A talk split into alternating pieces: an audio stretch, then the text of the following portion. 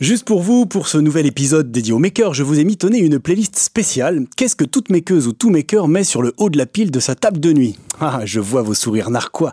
Bah oui, un maker c'est comme un geek ou un nerd. Ce n'est pas censé dormir la nuit, c'est plutôt dans le garage, à l'atelier, sur la paillasse, et ça bricole, ça invente, ça tchatche à longueur de temps avec ses collègues, d'autres makers partout sur la planète. Pas de table de nuit donc chez les makers, mais plutôt des PC, avec des logiciels de chat, de vidéo, de partage de fichiers, des morceaux de code, des trucs et astuces, des tutos, des plans 3D, etc. etc.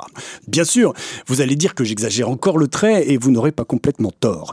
Mais il est réducteur de ne voir la culture maker que comme celle du bricolage ou du bidouillage. Bien sûr, faire est au cœur de toute la démarche, mais faire ensemble et partager.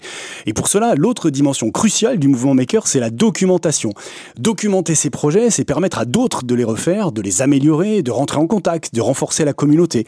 Documenter ses projets, c'est d'écrire un pas à pas, publier son code en open source, réaliser un tuto, c'est poster sur les réseaux sociaux et sur les messageries spécialisées. Ainsi, comme les scientifiques qui doivent publier pour partager leurs résultats et se faire reconnaître par leurs pairs, les makers entretiennent eux aussi un rapport essentiel au texte et à la publication.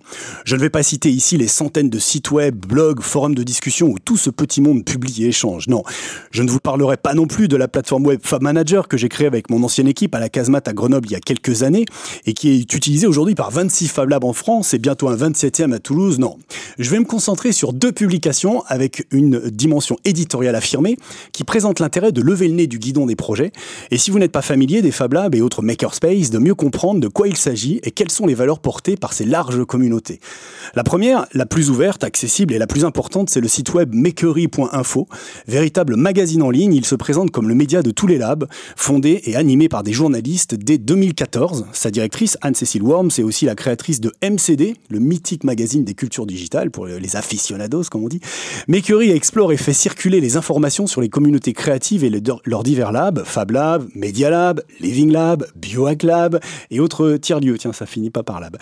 Oui, cela peut sembler un peu codé, hein, mais c'est l'univers passionnant à découvrir qui est source de mille inspirations pour construire le futur ensemble autrement. Par exemple, Makery a suivi l'actualité récente du Covid-19 à travers tous ces labs qui en France et à l'étranger ont fabriqué des masques, des visières anti-gouttelettes, près d'un demi-million en trois mois quand même, mais aussi des pièces de respirateurs pour les hôpitaux, des pousses seringues ou encore des systèmes anti-contamination pour ouvrir les portes avec le coude. Dans une tribune commune publiée avec le réseau français des Fab Labs, dont le blog est aussi une très bonne adresse, Makery rappelle la rapidité et l'efficacité de la mobilisation des faiseurs et faiseuses dans toute la France, en argumentant pour le développement des méthodes de science ouverte et de fabrication distribuée. L'enjeu maintenant, c'est la confrontation avec le système de normalisation de l'État et ses conséquences qui conduisent à privilégier les industries traditionnelles du monde d'avant plutôt que de profiter d'une réelle dynamique d'innovation portée par la société civile. De nombreux makers hein, et makeuses ont payé de leur propre poche les matériaux qu'ils ont utilisés pour fabriquer des dispositifs pour l'épidémie et qu'ils ont distribués aux hôpitaux de leur région. Cette crise sanitaire a mis en évidence les multiples limites de la mondialisation et surtout de la délocalisation des industries de santé ou paramédicales.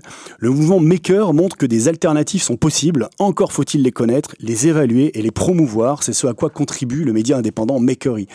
Une référence indispensable donc à mettre tout en haut de votre playlist. Et pour terminer, un second titre pour cette playlist quasi punk, c'est-à-dire totalement homemade, fait à la maison, dans la bonne vieille tradition DIY, le do it yourself, hein, fais-le par toi-même, que Sid Vicious et les Sex Pistols avaient appliqué au monde du rock en 77 pour tout faire péter. Je voulais vous parler quelques minutes du Makerzine, un vrai fanzine comme à l'époque, hein, en noir et blanc, initié par Antoine Ruiz Corletti du Rambo du Cactus avec Marie Daubert, conçu et réalisé par un réseau d'amateurs et d'amatrices, toutes et tous makers à Toulouse, Paris ou encore Ouagadougou ou Montréal, puisque les auteurs appartiennent au réseau français des Fab Labs, au réseau francophone des Fab Labs d'Afrique de l'Ouest ou encore à la coopérative des Fab Labs du Québec. Dessins, photos, on y trouve même les plans au stylo à billes d'une enceinte audio portable, plein de textes plutôt généraux et positifs qui montrent en mode auto-édition, hein, à la fois sur le web et en papier si vous avez une imprimante à portée de main toute la dynamique et la volonté de ces communautés pour construire très concrètement et philosophiquement tout simplement un monde meilleur. Makery.info et Makerzine sont à explorer à partir du site web du Quai des Savoirs.